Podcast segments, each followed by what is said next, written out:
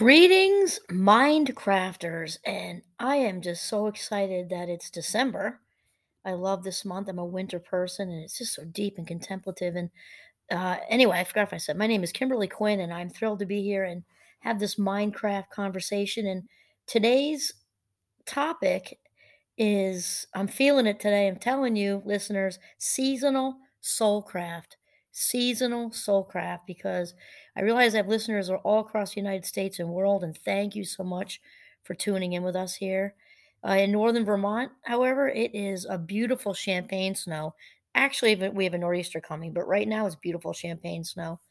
And it's just deep and cozy. And I've got the golden retriever here and a fire going in the fireplace. And so this is the great greatest stage for this chat. And so my inspiration is from the the amazing Sarah Ban Breathnach. I'm kind of stuck on her right now. Not stuck on her, inspired by her right now um, with her book Simple Abundance. I just I love it so much. So this whole topic of seasonal soulcraft, I think, is obviously deeply spiritual. And she's Sarah starts out with a quote by Henry David Thoreau, a total fave of mine, and he says. Regarding to seasonal soul, soulcraft, live each season as it passes. Breathe air, drink the drink, taste the fruit, and resign yourself to the influence of each. Let them be your only diet, drink, and botanical medicines. I love that. It's just, he's like the ultimate mindfulness guy, right? Living in the woods, living the dream, living life, grabbing, having life by the ass, you know, the whole thing. And I know, I get, I, it just, winter, again, I'm a winter person. It just, and also, I also love November. November is very, contemplative and reflective as well, and just kind of a foreshadowing of what's to come with winter. And so Sarah starts out by saying, The winter air outside is thin and bracing, sharp, frigid, icy, stinging. We do not saunter. The pace of our steps is quick, mirroring on the outside the accelerated forward motion within as holiday preparations take center stage. Once we close the door, the winter air is warm, heavy, and aromatic, wood burning, fresh evergreens, spicy cinnamon, and ginger. Breathe in deeply the fragrance of contentment. You know, and of course, spirituality rolls through all the seasons 365 days a year plus leap year. It's just for me, I think late fall and something about late fall and, and then right through December that's just so deeply spiritual. Maybe it's the solstice, you know, energy change. If you've any of you've listened to George Winston, I, I feel like from November through December, it's just like I feel like I'm living a George Winston CD. It's just the music and it just moves my spirit. It's deeply reflective, which I guess would be contemplative, and it's just something in the air. And then so Sarah keeps uh keeps us going with she says uh, in the winter we live in anticipation that's the truth, huh? Friends come in from the cold to be embraced by the convivial chaos of our family's annual holiday open house. All year long, I dream about your homemade eggnog, a guest confides, as soul gifts are exchanged, heartfelt compliments, and a cup of cheer. In the kitchen, frothy hot wassail, I hope I'm saying that right, which is spiced cider and dark English ale. Sounds interesting um, is ladled into cups, ransoming hands and hearts from winter winter's chill. The dining room table groans good naturedly from the bounty of abundance. Roast turkey, baked ham, cheeses, fresh breads. Children of all ages crowd around seasonal sweets and winter's fruits, candy canes and sugar plums, plums, pumpkin pies, and, and sorry, pumpkin, mince, and apple pies.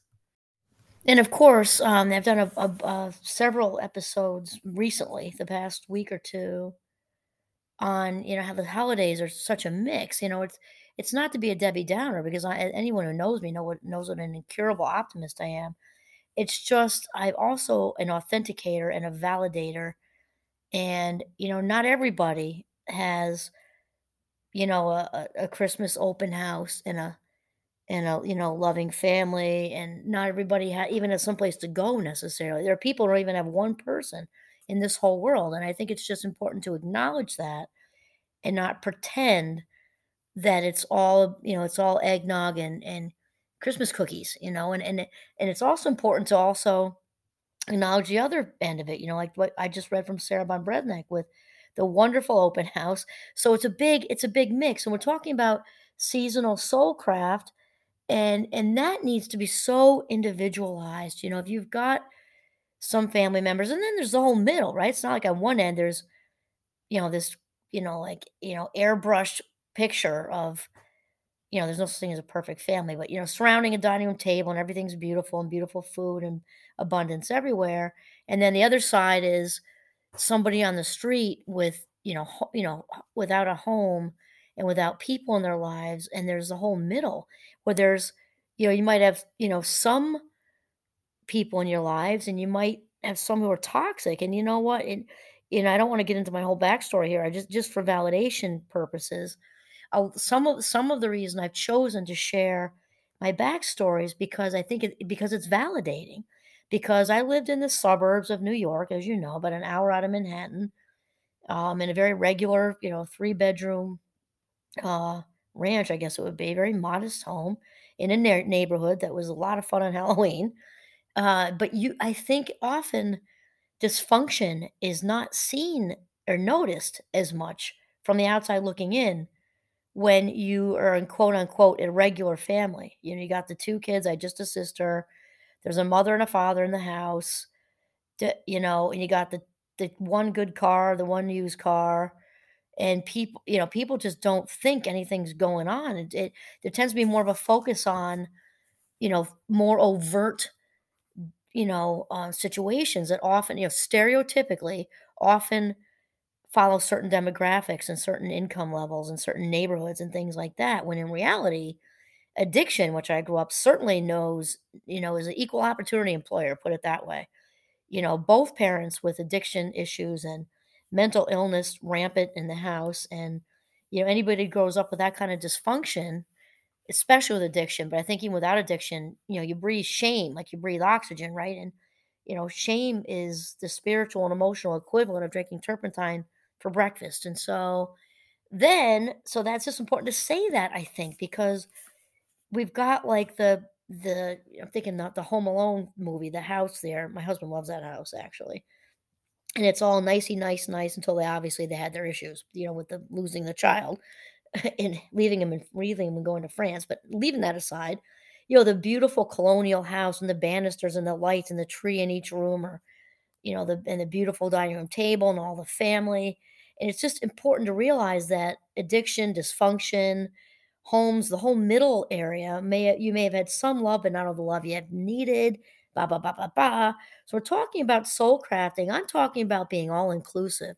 You could be, uh, you know, a person who grew up in the one percent, you know, and were completely emotionally deprived and love starved and then this video is for you too. You know, and it, what's hard with that is people often don't have empathy for people who are financially wealthy and who are struggling with depression or like, what's the matter? Suck it up, buttercup. And in Minecraft 2 that I, I was teaching for a while, and it just sometimes they, they bring them in and out based on need. And I had an article in there about millionaires or even millionaires get depression, even have depression. I don't know. I'm not looking at it, so I might have paraphrased it a bit and I'm not quoting it exactly, but to me, depression's depression.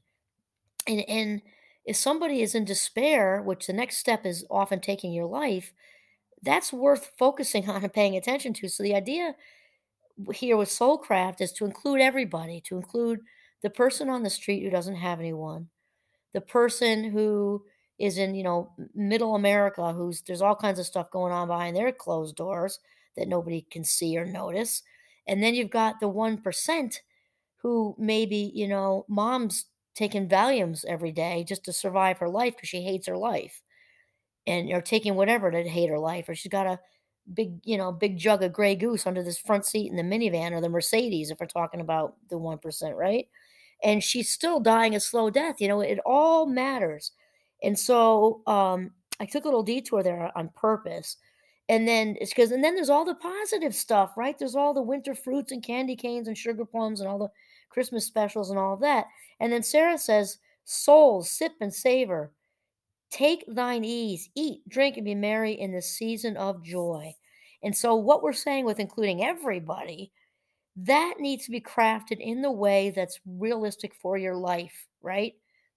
Realistic for your soul craft and do something good for yourself on Christmas Day, on Hanukkah, on the day before Christmas, whatever day it is, if you just if it's just hard for you, you're walking, maybe you live in an urban area and you're just you're just overwhelmed by social comparison because you can't help it.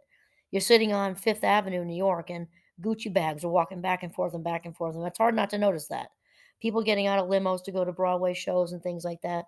So it means to do your very best to not do that, do your very best, and to soul craft something that's for you that's realistic. If that's, you know, a, a cup of hot cocoa that's fancy, if that's taking time out for yourself, if it's a nice walk away from everything, if it's just indulging in a book, if it's spending, you know, two hours with a friend and going to get a burger, anything, whatever works, whatever works to to really love and take care of yourself during the holiday season. And then uh, Sarah says uh, the most ancient spiritual wisdom was centered around the predictable shifts in season seasonal energies. I think we were just saying that, right? Like me walking around feeling like I'm residing in George Winston's CD, you know? Um, rituals revolved around sowing, reaping, and the cycles of light and darkness. Joan Borysenko, the respected scientist, gifted therapist, and unabashed mystic, reminds us in her tiny contemplative jewel. This is her little book, Pocketful of miracles, prayers, meditations, and affirmations to nurture your spirit every day of the year. The seasonal rhythms correlate with our bodily rhythms. Our dream life and our inner life grow more insistent in the winter darkness.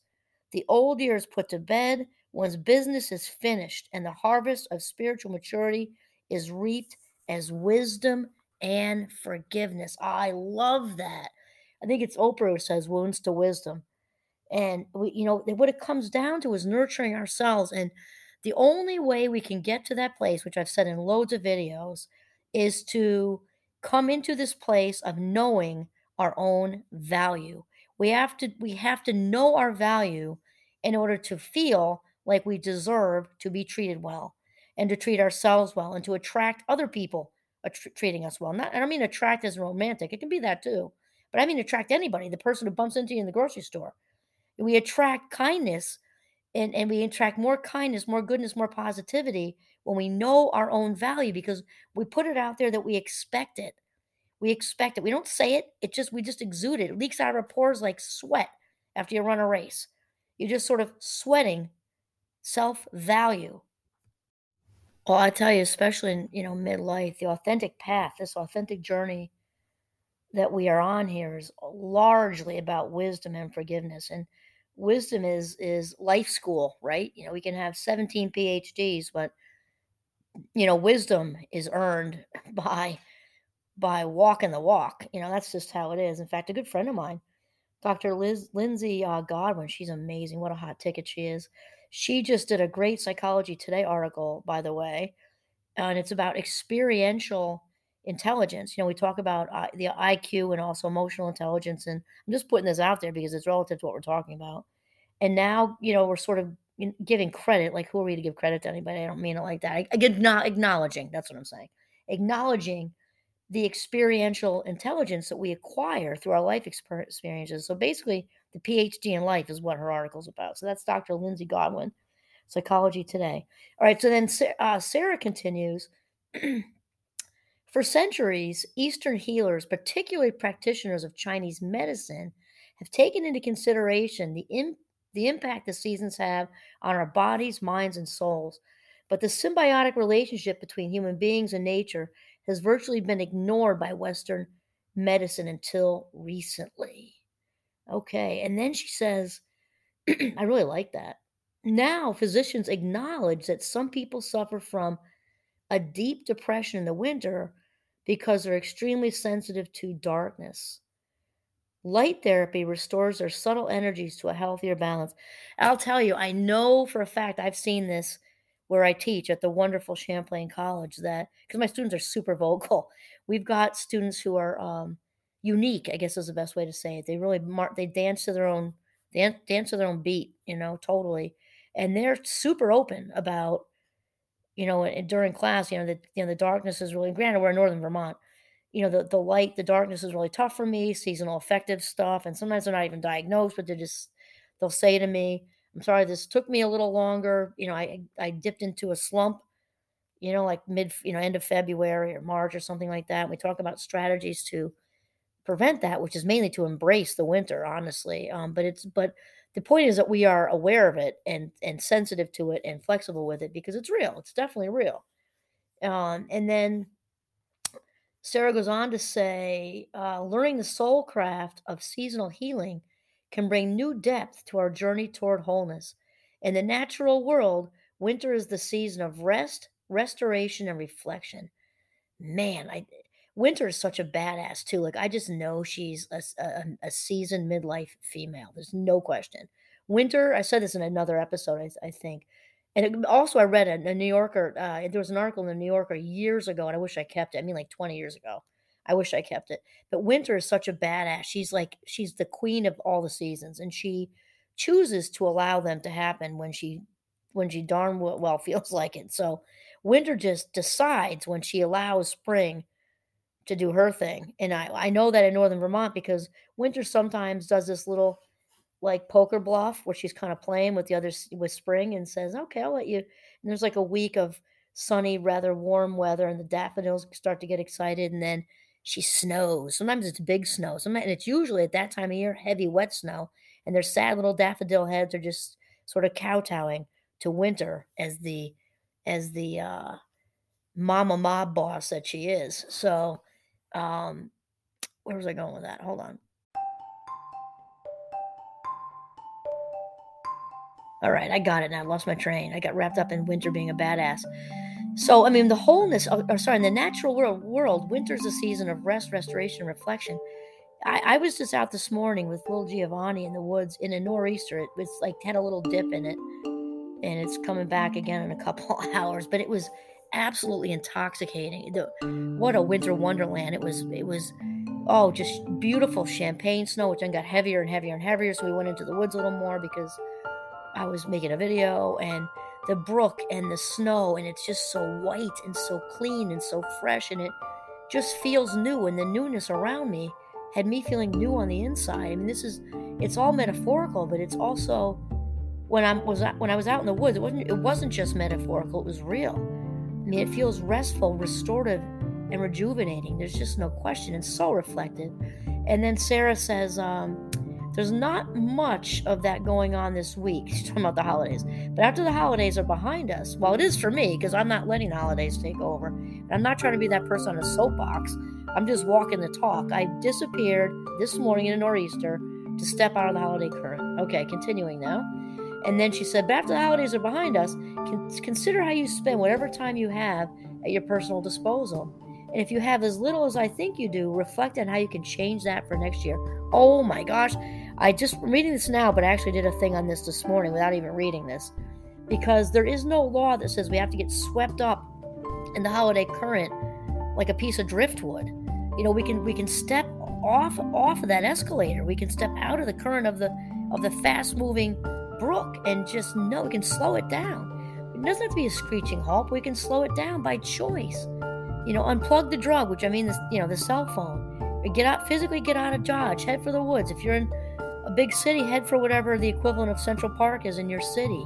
If worse or worst case scenario, or last you know resort, dive into a bathroom. No one's going to bother you there, and just step out of the current. So then she ends up, she winds it up with saying, the 12th century German mystic Hildegard of Bingen, I hope I said that right, suggests a simple way for us to begin exploring the richness of seasonal soulcraft. Here we go. Glance at the sun, see the moon and the stars, gaze at the beauty of earth, earth greenings. Now think. I love that. So I wish you all a season of soul crafting. This is Kimberly Quinn signing off from the beautiful northern Vermont in a nor'easter, and it is beautiful. Have a mindful day.